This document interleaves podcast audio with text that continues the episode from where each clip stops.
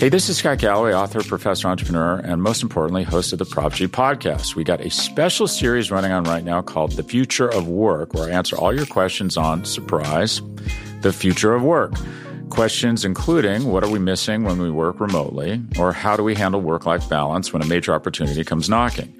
From the provocative to the technical, we're offering insights you won't want to miss. So tune in to the future of work, a Prop G Pod special sponsored by Canva. You can find it on the Prop G Pod wherever you get your podcasts.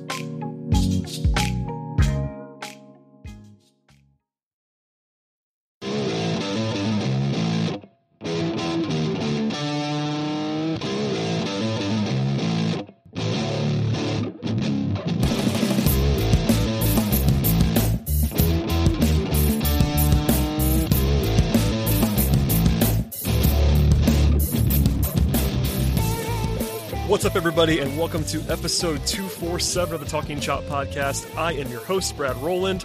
I am joined by Scott Coleman to celebrate the end of a 19 year drought. The Braves, Scott, won a playoff series. For the first time in almost 7,000 days, we can say that the Atlanta Braves, 7,000 days, like a month after 9 11, for the first time in 7,000 days, the Atlanta Braves have won a playoff series. It feels good to say that, doesn't it? It absolutely does. We've discussed this in the past. I am, uh, I think, a little bit older than you, but I was in, I was in tenth grade, and I'm not a young man at this point in time. Uh, so that kind of tells you we had listeners that reached out to us the last time we talked about this, but even today, I was getting responses on Twitter from people that weren't born, high school students that had never seen the team win a playoff series. We've litigated all of that in the past, but they lost ten series in a row. If you include the wild card, uh, we we've said it all, but now that they've actually won it. It's just nice to be able to say that it's over. I know, you know, it's possible you could, you could nitpick this by saying it's a three game series. They haven't advanced beyond where they were in the, in the, in the past. That's all true. I promise we I promise we understand. But they won a playoff series. They advanced in the playoffs, and uh, they did so, Scott, by not allowing a single run in a playoff series. A postseason record. They held the Reds scoreless for 22 innings. They only allowed 13 hits and five walks. And by the way, only one of those was an extra base hit in 22 innings. That's outrageous, especially for a team that uh, was hitting focused all season long. Granted, they only had to use two starters. That's worth pointing out. Like all their pitching woes are not solved at this moment in time. But I mean, what's your reaction to the fact that they did this? With, they did this with with run prevention instead of run scoring. Yeah, naturally, leading up to the series, all everybody was talking about was the Reds starting pitching, and with good reason. They have three really, really good starting pitchers, and they uh, Bauer and Castillo were fantastic the last two days. Neither of them were the reason by any means that the the Reds lost the series, but uh, Max Fried and Ian Anderson right now are locked in. Um, Anderson, especially today, for for making his playoff debut, and I know there there wasn't fifty thousand people in the stands around him, but um, he was phenomenal. Fried was really, really good for a guy who hasn't pitched very much over the last month, really, with with the various things he's been dealing with. Um, and then the bullpen, which has been the one consistent for the Braves all year long. It's been so, so good. Uh, it was dominant today. I don't believe they allowed even a base runner to get on in the final couple innings. Uh, it was a lot of fun to watch. Of course, as stressful and as up and down as yesterday's game was, I, I don't want to say today's game wasn't stressful because a 1 1 game for most of it is not free of, of nervous moments, but really, uh, it was about as as easygoing as you can get in an elimination playoff game, and it was great to wrap it up today because I don't think anyone, just knowing the history, the recent history at least of this team, nobody wanted to go into a win or go home scenario tomorrow. Yeah, I think it's fair to say that, that today was a little bit less stressful. At the same time, it's still a playoff game in which no one wanted to see game three, obviously. Uh, and also, I mean, the Atlanta sports of it all. Even even when they're winning five nothing, no one's comfortable. I think that's like kind of beaten into us at this point in time. I know this is the only team that you follow that's an Atlanta sports team, but especially for those of us that really really follow all kinds of Atlanta sports, uh, nothing's safe. So yes, it was a little bit it was a little bit less stressful. It was not a uh, a win or go home game, but you know still some awkward moments along the way, and it wouldn't be baseball in the playoffs without all of that. We should say this now and get our gloating out of the way. Someone pointed out a listener said, uh, you know, we nailed our predictions. That's basically true. You and Scott, uh, sorry, you and Eric, both predicted, I believe, Braves in two.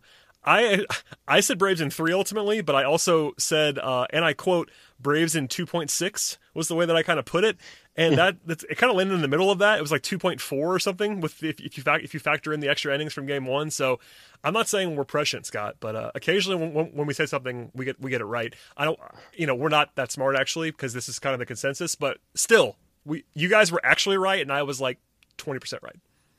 Yeah, I mean, I think it's funny looking back on this series, and I went. It's always fun to uh, not gloat, but look back on. I think a lot of people were picking the Reds to win this series, and that's fine, right? It's baseball; it's unpredictable. They were they were set up well for a short series, but um, ultimately, I think the Braves uh, really did play well the last uh, 48 hours, and um, we, yeah, the Braves in two. I said it just because I didn't want to have to suffer through a game three scenario where you were, you know, you're on pins and needles for every single pitch. Um, good to get it out of the way today. Don't go to a game three. Don't have to face Sonny Gray, uh, and give give the team, as we'll talk a little bit later, a little bit of a head start, a little more time off uh, because of the way the schedule works out. Yeah, I mean, honestly, we can say this now because the game's not going to happen. Uh, the Braves were favored in Vegas in both Game One and Game Two they would not have been they would not have been favored in game three with the pitching matchup that was on the table. So I'll just say that no one wanted to see that for obvious reasons. But uh, if you were to go to the projections slash betting markets, the Braves needed to win today to be comfortable, and they did. So there you go.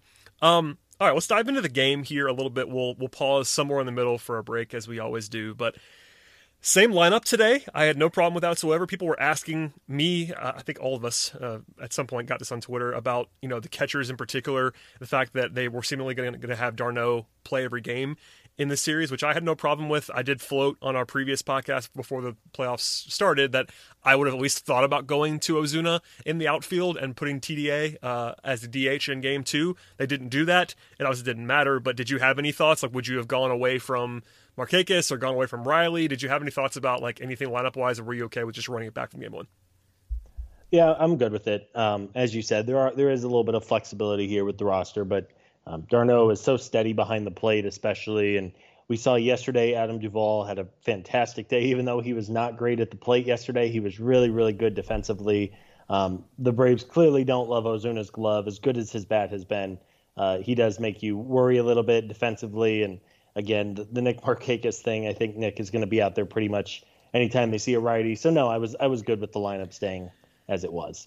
I honestly wasn't even going to bring it up, and then I got multiple questions before the game started between the lineups and the game. Also, I'm sure you were asleep, but I think Brando said this on, on, on Twitter, but it was wild to get the uh, the lineup notification for the Braves at 7:30 Eastern time this morning especially after game one, in which they hemmed and hawed about the roster, the roster, not even the lineup, the roster until 10. They put out the lineup at 7:30 a.m. today, which I, I mean, that's 4:30 for me. I, I know. was definitely not. You were you were, you were sleeping, but I, I just wanted yeah. to point that out. I mean, I was up, I was already on my way to work and all that stuff, but I just kind of was blown away by it. Obviously, the game's at noon, so it's a little bit less crazy. But uh, that was a once in a lifetime experience when you look at the At Bat app uh, notifications on your phone, and I'm plugged into those to where I get the lineup every day.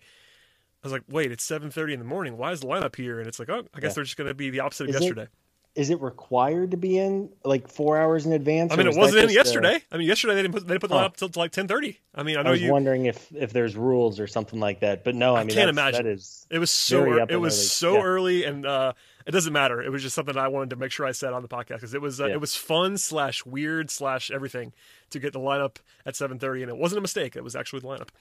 Okay, uh, to the game itself, obviously Ian Anderson was incredible. We'll go through all of this um, throughout, but uh, a great one, two, three start for him. He ran into some some trouble momentarily after that. The Braves lineup though didn't score. I mean, that's kind of the broad strokes. We can spend some time on this on this now. I had all the numbers ready to go for how bad the lineup has been in the playoffs, and for seven innings again today, they didn't do a whole lot offensively. The first in the first inning, they had um, Acuna in scoring, scoring position. Um, you got, got a strikeout from Ozuna and a flyout, um, some untimely hitting in the first inning. Uh, we can just kind of leave that there for now. I want to talk about the second though, because the second inning was kind of a pivot point. Um, run prevention wise, is really the only time that was a huge swing. It was a 34 pitch inning for Ian, for Ian Anderson, uh, a leadoff single. It should have been a double play, honestly. Um, I actually missed this live, but saw the replay. Ozzy kind of made a, Ozzy kind of made a mess at second base um, off of a uh, throw that he probably should have handled a little bit cleaner. Missed the bag, had to go back and get it. It's a fielder's choice, then a walk, and then suddenly you have first and second no outs. Um, got a fly out, and then they walked Galvis, so bases loaded. Granted, there were two outs, but he gets a ground out to escape it. What did you make of that? Because he was so good in the first inning, and it was like, oh, hopefully he's hopefully the reality is not setting in. Not that, not that looked too bad in the second inning, but it was obviously a little bit more of a hiccup. Well, and he had such a quick first inning, and after playing 13 innings yesterday, I think everyone was really hoping that Anderson was going to be able to work deep into the game. So then you follow up a great first with a 34 pitch inning. As you said, there was some not great defense behind him. It ended up not costing, but uh, that's a play I think that that Riley and Ozzie should make uh, for a double play. And then he did get squeezed, uh, as you said, uh, got squeezed pretty badly. I think one one at bat he threw four strikes. Yeah, they got they got and, an out there, so it wasn't like too big of a deal, but that was maddening. right, and as you're sitting there and watching a you know 20 minute 34 pitch inning happen, it's like man, these are these are adding up. Of course, we didn't know what was going to ultimately transpire, and as good as Anderson was at that point, the last thing you wanted him to do was throw, you know, need to throw 80 or 90 pitches over four innings on a hot day, and they pull him. So, um, really nice job by him to kind of settle in. Uh, that he's been so good at that this year with all of his starts. Whenever he gets into a little bit of trouble, he might give up a run or two, or maybe walk an extra guy, but ultimately he was able to get out of the jam, and, and after that, it was really pretty smooth sailing just before we get before we get angry tweets because you don't live here, it wasn't hot today which was bizarre, but it wasn't. I just want to say that out loud. It's hot there where you a, live. I know. It was hundred degrees today. It's actually like bizarrely cool here right now. And I actually saw. I don't know why I saw this, but I was watching the news or something, and I saw Phoenix, and it was like 101 the other day, and I was like, oh, it's still hot in Phoenix. Not here. Not here anymore, Scott. It's actually cool today. Please excuse me, um, beloved Atlanta listeners. I'm just saying. I don't. I don't want you. I don't. I don't want you. I don't want you to get yelled at. I got yelled at, and rightfully so, for saying on the last podcast that Will Smith was the most expensive pitcher on the team which is not true this year. It's Mark Melancon. I was really talking about the contract, but I was wrong in what I said, so my apologies. Uh, we have stuff that we get wrong every once in a while. Scott's on weather, and mine is on salary. so there you go on that. Um, I'll add the uh, I'll add the Atlanta weather app to my phone, and I'll I'll be ready to go moving. Oh, I guess they're done playing in Atlanta this year. Yeah, no, so no more Atlanta. Spoiler alert. Uh, well, they'll be in a dome moving forward, so uh, it no longer matters. This is the last outdoor game of the season, most likely, unless they have the weirdly have the dome open in either one of the spots. Anyway, um, the third and the fourth innings were very boring uh, in a good way for Atlanta. Two one two three innings for Ian, and then uh, a pair of two out singles for the Braves that, that turned into nothing. So not much to talk about in either one of those innings, I don't think. The fifth inning, um, there was a it was kind of a pretty ironic swing. Anderson gave up a rocket to open the inning that was robbed um, by Freddie. Then a harmless grounder that hit the bag and went out and went out to right field for a single. So at everyone at that moment on Twitter, I'm not sure if you do this or not, but everyone was like, "Oh no, here we go. When the ball when the when the, when the ball hits the bag and it goes into right field, it's like, oh man, please no. But then Ian Anderson to the rescue once again with back-to-back strikeouts. I guess you had that same feeling of that that oh no feeling that we all had. Here we go. Yeah, at that point, zero zero game. Everyone was starting to worry again. I mean, at that point, it was a team that had scored one run over the last what 17, 18 innings. So yeah, it, it felt like that was kind of the tip of the iceberg. Again, it's it's the recency bias thing and just the recent pain that we've had to watch in the playoffs, but thankfully it was not the beginning of the end. It was not. Um, and there was glory coming in the bottom of the inning. What eventually became, uh, I guess, the winning run, even though they didn't have, uh, they scored more than this later. But Markakis hits a single in the fifth. Uh, both times the Braves had scored at this point were started by Markakis hitting a single. So shouts to him. Um, a fielder's choice by Riley, but that brings up Ronald Acuna Jr. And he did Ronald, Ronald Acuna Jr. things. He had a RBI double that with a 111 mile an hour exit velocity. It was an absolute rope. He was very happy about it in, in trademark fashion. I really enjoyed watching him celebrate. And suddenly it's one nothing. Now it would have been nice to tack on more because they walked Freeman and Ozuna flew out, which which he would make up for later on. But uh, up finally with a lead that was not in the 13th inning walk off was is kind of nice to have a lead. Granted, it was one nothing, but it was a, it was a lead. Yeah, I mean at that point, Castillo, there was really no hard contact off of him all night. Uh, as you said, 111 miles an hour off Ronnie's bat. He just split the outfielders perfectly. I think it was on a, a 3 2 pitch. So Riley, who was at first, and Riley really does run pretty well for being a bigger guy, but because he was able to get the head start, he scored easily. And with that bad quad, you didn't want him to necessarily have to overexert himself rounding third at a close play. So great to finally break through. Again, it was only one run, but after yesterday, I don't think anybody wanted to go into a late inning scenario with no runs on the board. No, that would have been very uh, not enjoyable. Uh, we'll stop in a second, but let's just finish off Ian Anderson's outing. He went one, two, three again in the sixth, and that was the end of his day. Six innings, two strikeouts, two no, sorry, two hits, two two walks, nine strikeouts, and 99 pitches. He tied Steve Avery. Yes, Steve Avery. That's Steve Avery for most strikeouts at a postseason debut uh, for the Braves. Uh, in the regular season, he was obviously awesome with a sub two ERA and six starts. But I mean, let's just say this now: no one could have predicted, or at least expected. Obviously, this was this was on the table in terms of outcomes because he just did it. But projection wise, I know I wasn't projecting him to throw six scoreless innings and basically dominate the entire way. He was capable of it, and we saw it here. But uh, what an outing from Ian Anderson! Yeah, I mean, you talk about both the present and the future for the Braves. Anderson, Fried, who actually made his first. I didn't realize this. Maybe you guys did. It was his first playoff start yesterday. Yeah, uh, I forgot. I forgot to say that because he had pitched previously, but yeah, it was a, it was his first start. That's important. yep. And then you think about what uh, Soroka did last year in the NLDS Game Three in front of fifty thousand people at Busch Stadium. I think he threw seven innings of one-run ball. Um, the Braves, you would hope, fingers crossed, are in really, really good shape. And for those, all three of them, but especially Anderson today, uh, for him to go out there and, and just be so good, especially after working around that second inning where things could have gone gone sideways. Uh, he was fantastic. The changeup is so hard to hit, especially for lefties. He made Joey Votto look bad yep. a couple times, and and Castellanos, who is a is a good big league hitter for half a decade now. Um, the Reds really couldn't do anything, and as you said, just the two hits. It was not like he was getting line drives hit all over the yard that were right at somebody. They were not making much contact, and when they were, it was pretty soft. Yeah, and I was really uh, not that I didn't know this already, but Ian Anderson is 22 years old. He was uh, barely a functioning human when last time when the, last time the Braves won a playoff series. So having a 22 year old go out there and shove that way, I mean, it's just outrageous that he pitched as well as he did, frankly. And we all know he's a, he's a talented guy. He was obviously a, a, high, a high draft pick. He's been a big time prospect, but uh, he looked so good. And you know, you don't want to get carried away. He still has to do it more in this playoffs, and he'll be relied upon heavily as they look ahead because it can't all be Max Fried. But Ian Anderson was uh, everything that you possibly could have wanted him to be in this spot. Yeah. Uh, um, all right, we'll, we'll, break there for a second, Scott. Let's have a moment from, to hear from our sponsors, and we'll be right back. So please stay tuned for more on Game Two. Hey, this is Scott Galloway, author, professor, entrepreneur, and most importantly, host of the Prop G podcast. We got a special series running on right now called The Future of Work, where I answer all your questions on surprise, the future of work. Questions including what are we missing when we work remotely, or how do we handle work life balance when a major opportunity comes knocking? From the provocative to the technical, we're offering insights you won't want to miss. So tune in to the future of work, a Prop G Pod special sponsored by Canva. You can find it on the Prop G Pod wherever you get your podcasts.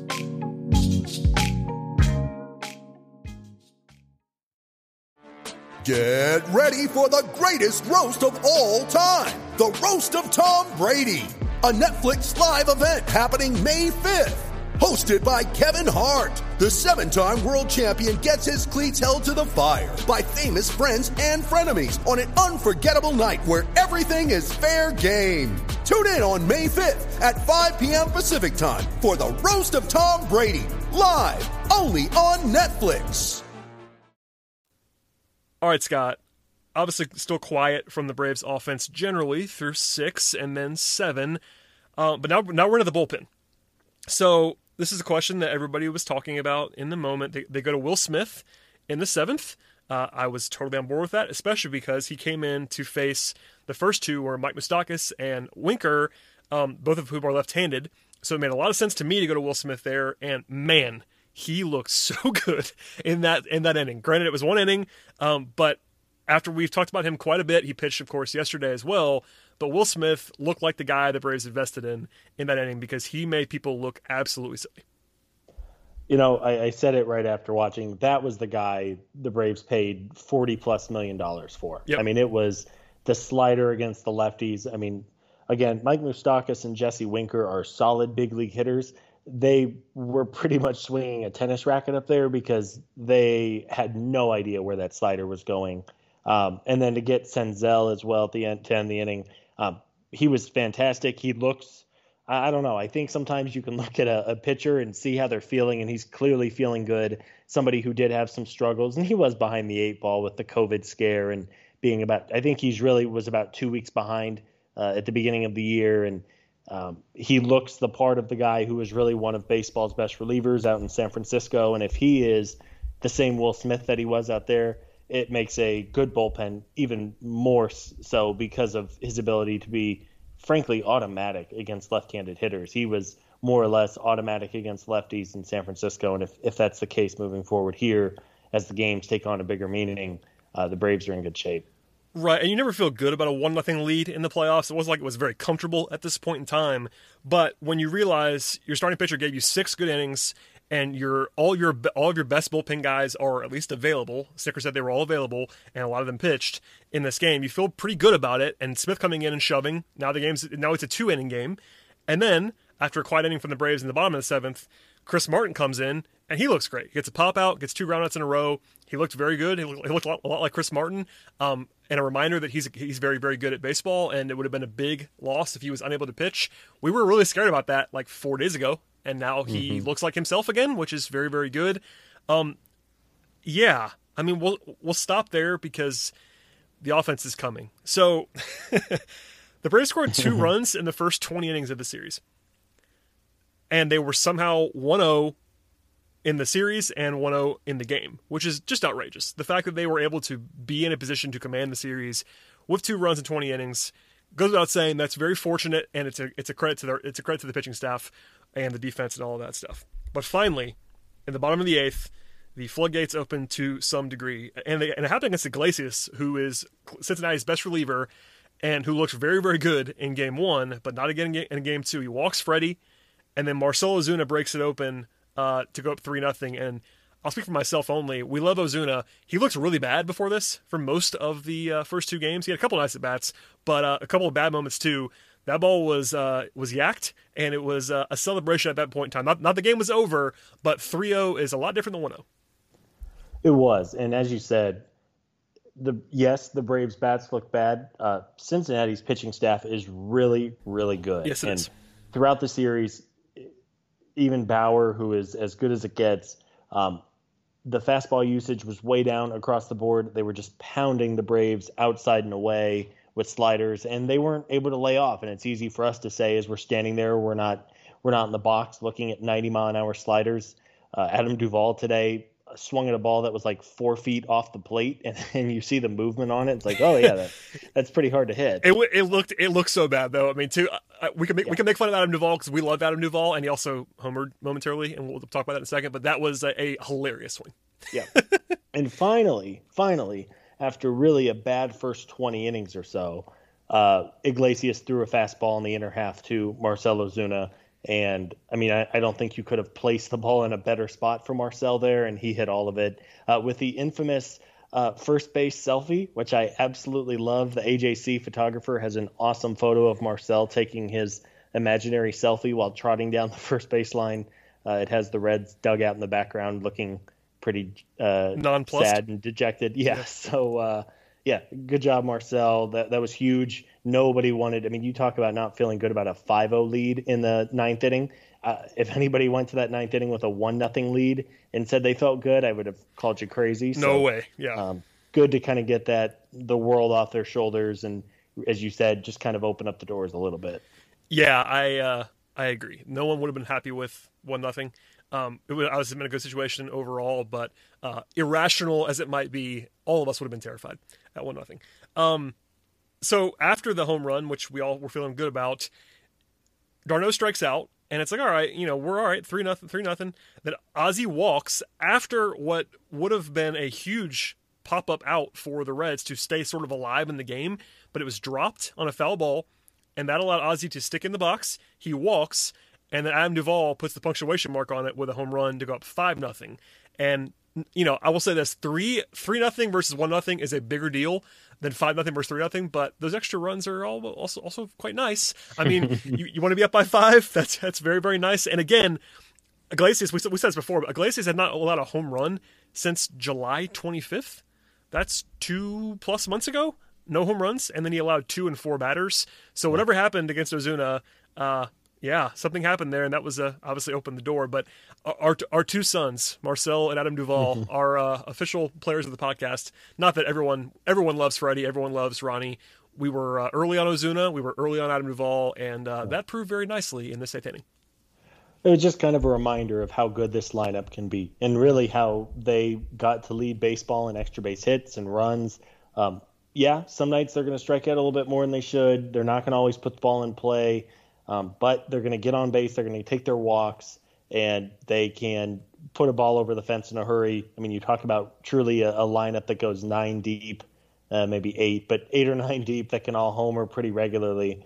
Um, it, we were reminded of that in the eighth inning, and it was really nice. Even though they did eventually uh, bring in Melancon, and it wasn't like it was the difference in the game. Um, as you said, even a 15 run lead, I think everyone would just kind of be a little on edge just to make sure. Uh, 15, maybe, maybe, maybe, not 15. 15 is probably a little bit You more, never know. But, but hey, seven, seven or less, I would say. Is, I don't know, uh, Brad. I've, I've seen some stuff. I mean, we, we saw a 10 run inning last year in the playoffs. We saw this. Yeah. yeah. So, but, uh, but no, it was, it was nice to get those two homers. Hopefully, it kind of jumpstarts the team. They did not hit super well against the Red Sox the last couple games in the regular season. And then, of course, yesterday it was a fight just to get the one run across. And really, the offense was not as bad uh, through the first eight innings, but it wasn't like they were lighting up the scoreboard or they no. had a million guys on base. So it was good to kind of get everyone back in a groove and, and to take that 5-0 lead into the final inning. Yeah, get everybody feeling good because you know, not that everyone we would we would have celebrated anyway if they had won the series, one nothing, one nothing. That'd have been bizarre in itself.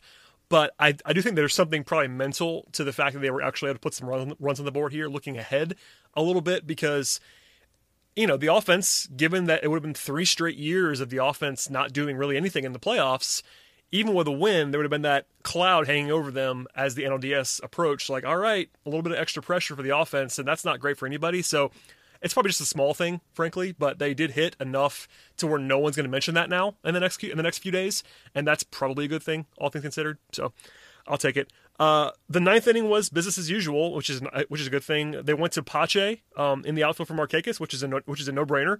I'm glad they did that. That was a good that was a good thing to do. Um, and then Melancon, who was already warming up, so they no reason not to use him in that spot with multiple days off coming. Uh, he gets a one two three inning, and it's five nothing, and that's and that's the end of the ball game. Um, you know, strategy wise in this game, we, we famously do a lot of strategy on these post game episodes.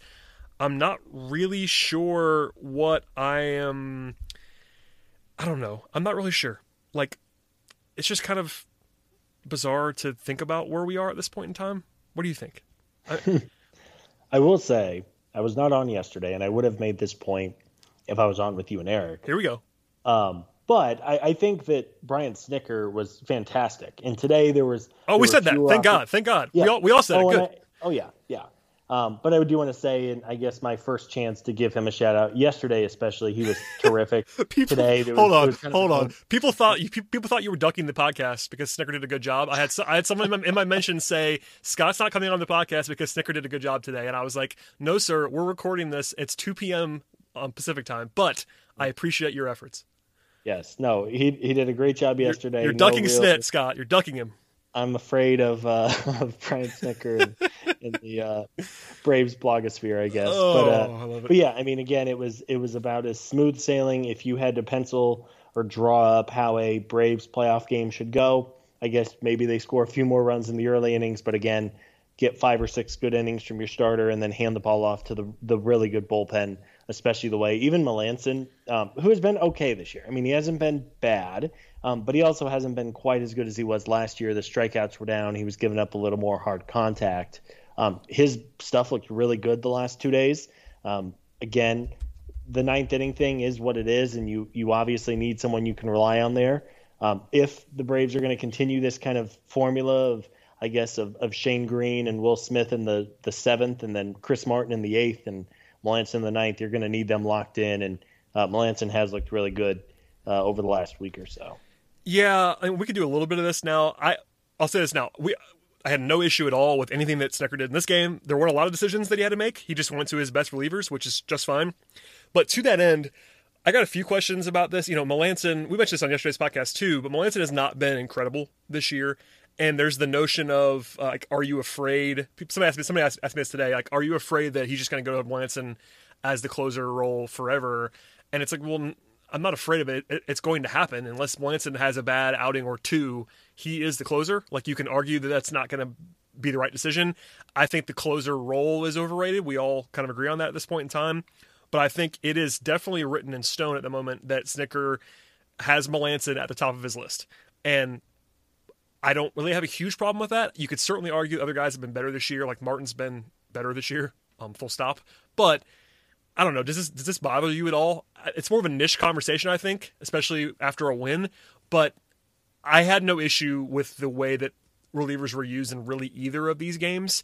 It was just a situation where, if you look at the numbers, I guess people are wondering why Melancon's still the guy in capital letters in the ninth. But I don't know. I, I yeah. I think about stuff all the time, and not even I think about this because I just think it's the reality. Like, what's the yeah. point of litigating it? It's just going to be the fact that he's going to be there unless he blows up, and hopefully he doesn't blow up.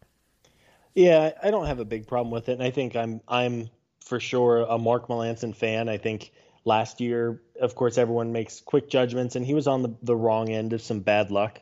Um, again, he hasn't been elite. No one's going to you know mistake him for Craig Kimbrel out there from seven years ago, where he's throwing 101 with the wipeout slider. But the stuff did look good today.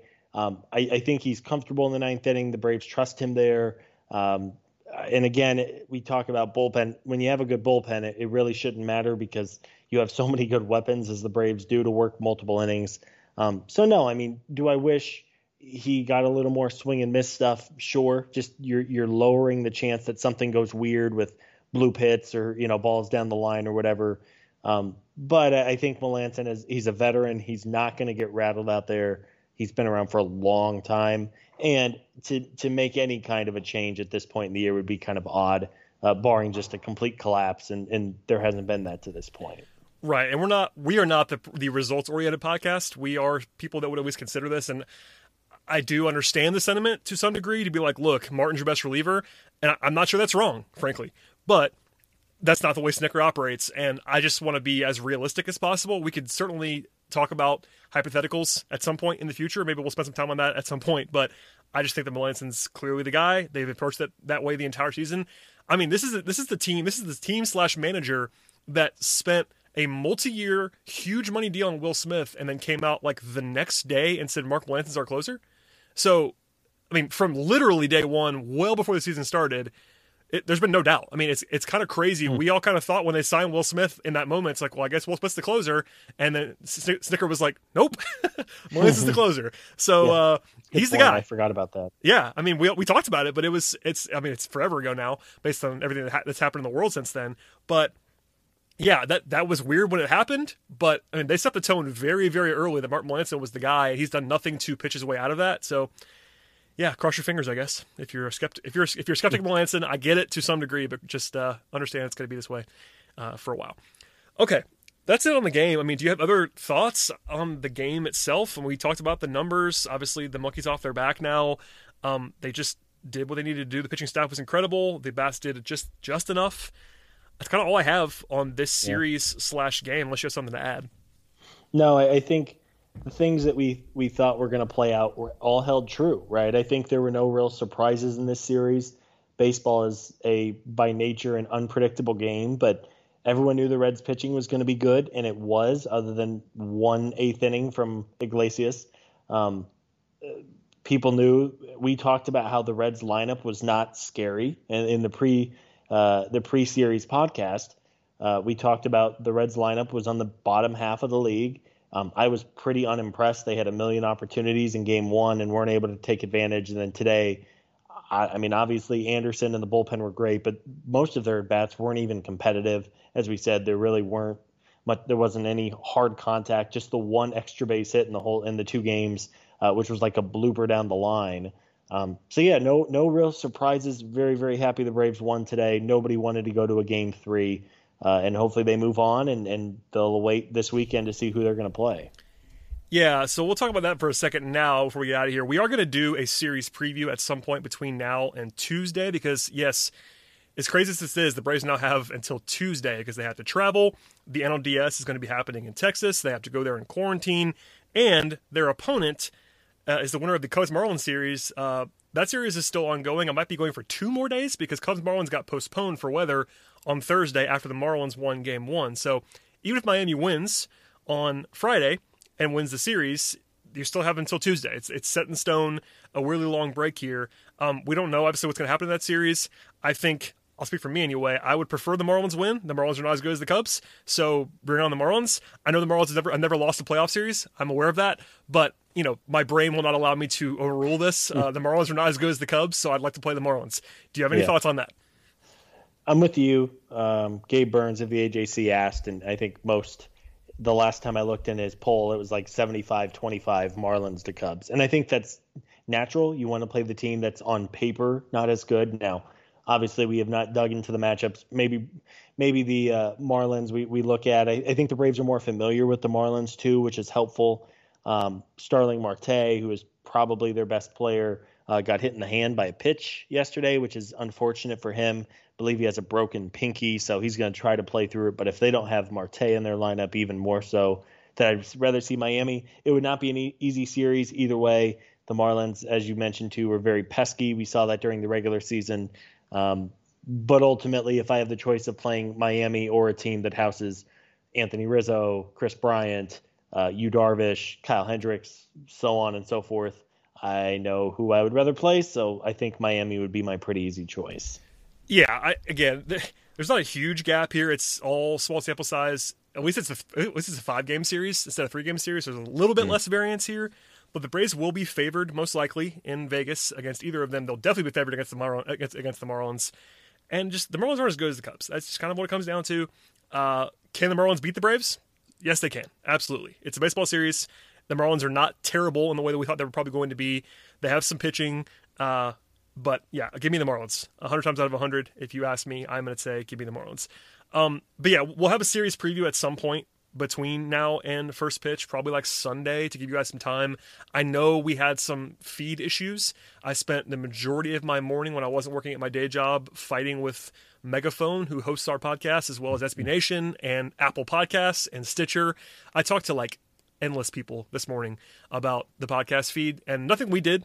Um, not, not not our problem, not our fault, but people couldn't find the podcast. I, I apologize. Hopefully, it's been fixed now. But regardless, there'll be a show um, between now and Tuesday previewing whichever series.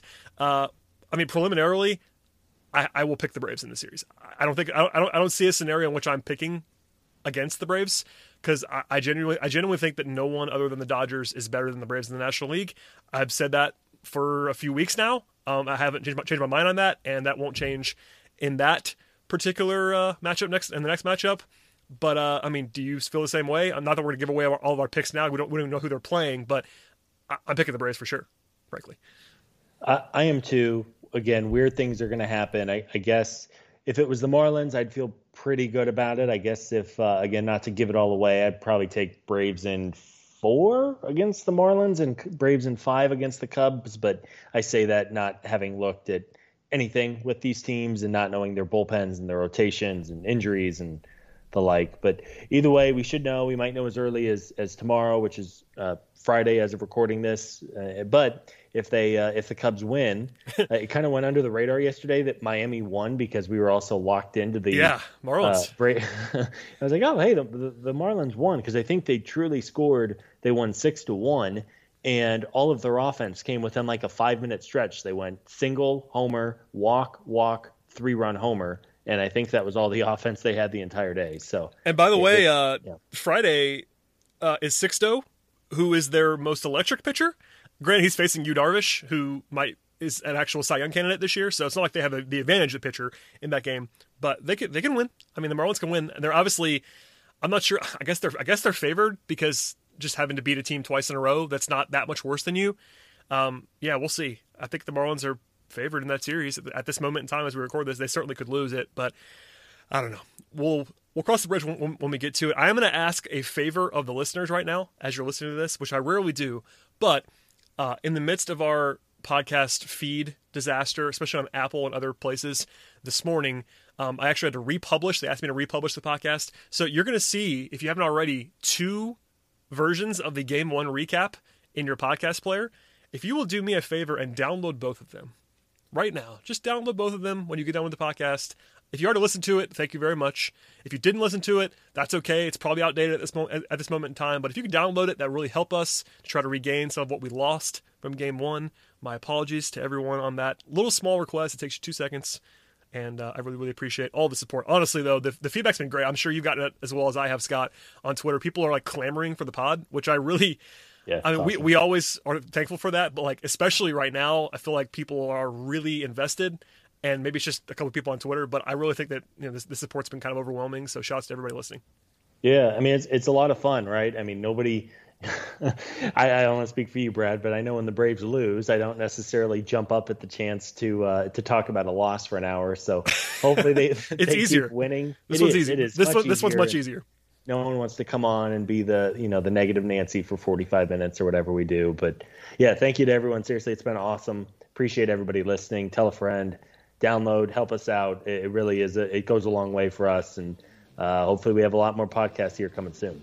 Yeah, at the very least, we are now guaranteed four more podcasts in this you go. season, whereas we were not guaranteed that just a few hours ago, frankly, if you think about it. So, uh, yeah, Yeah. Th- thanks for being here, Scott. As always, uh, please uh, check out the site as well. I'm not sure if you're writing anything or have written anything. I've not written anything recently, but we have tons and tons of content up on the site, led by Chris and Eric and everybody else. So, read all of that, subscribe to the podcast, follow Scott, follow me if you want to, follow Eric. We will see you at the very, very latest by Monday. So stay tuned for the next podcast.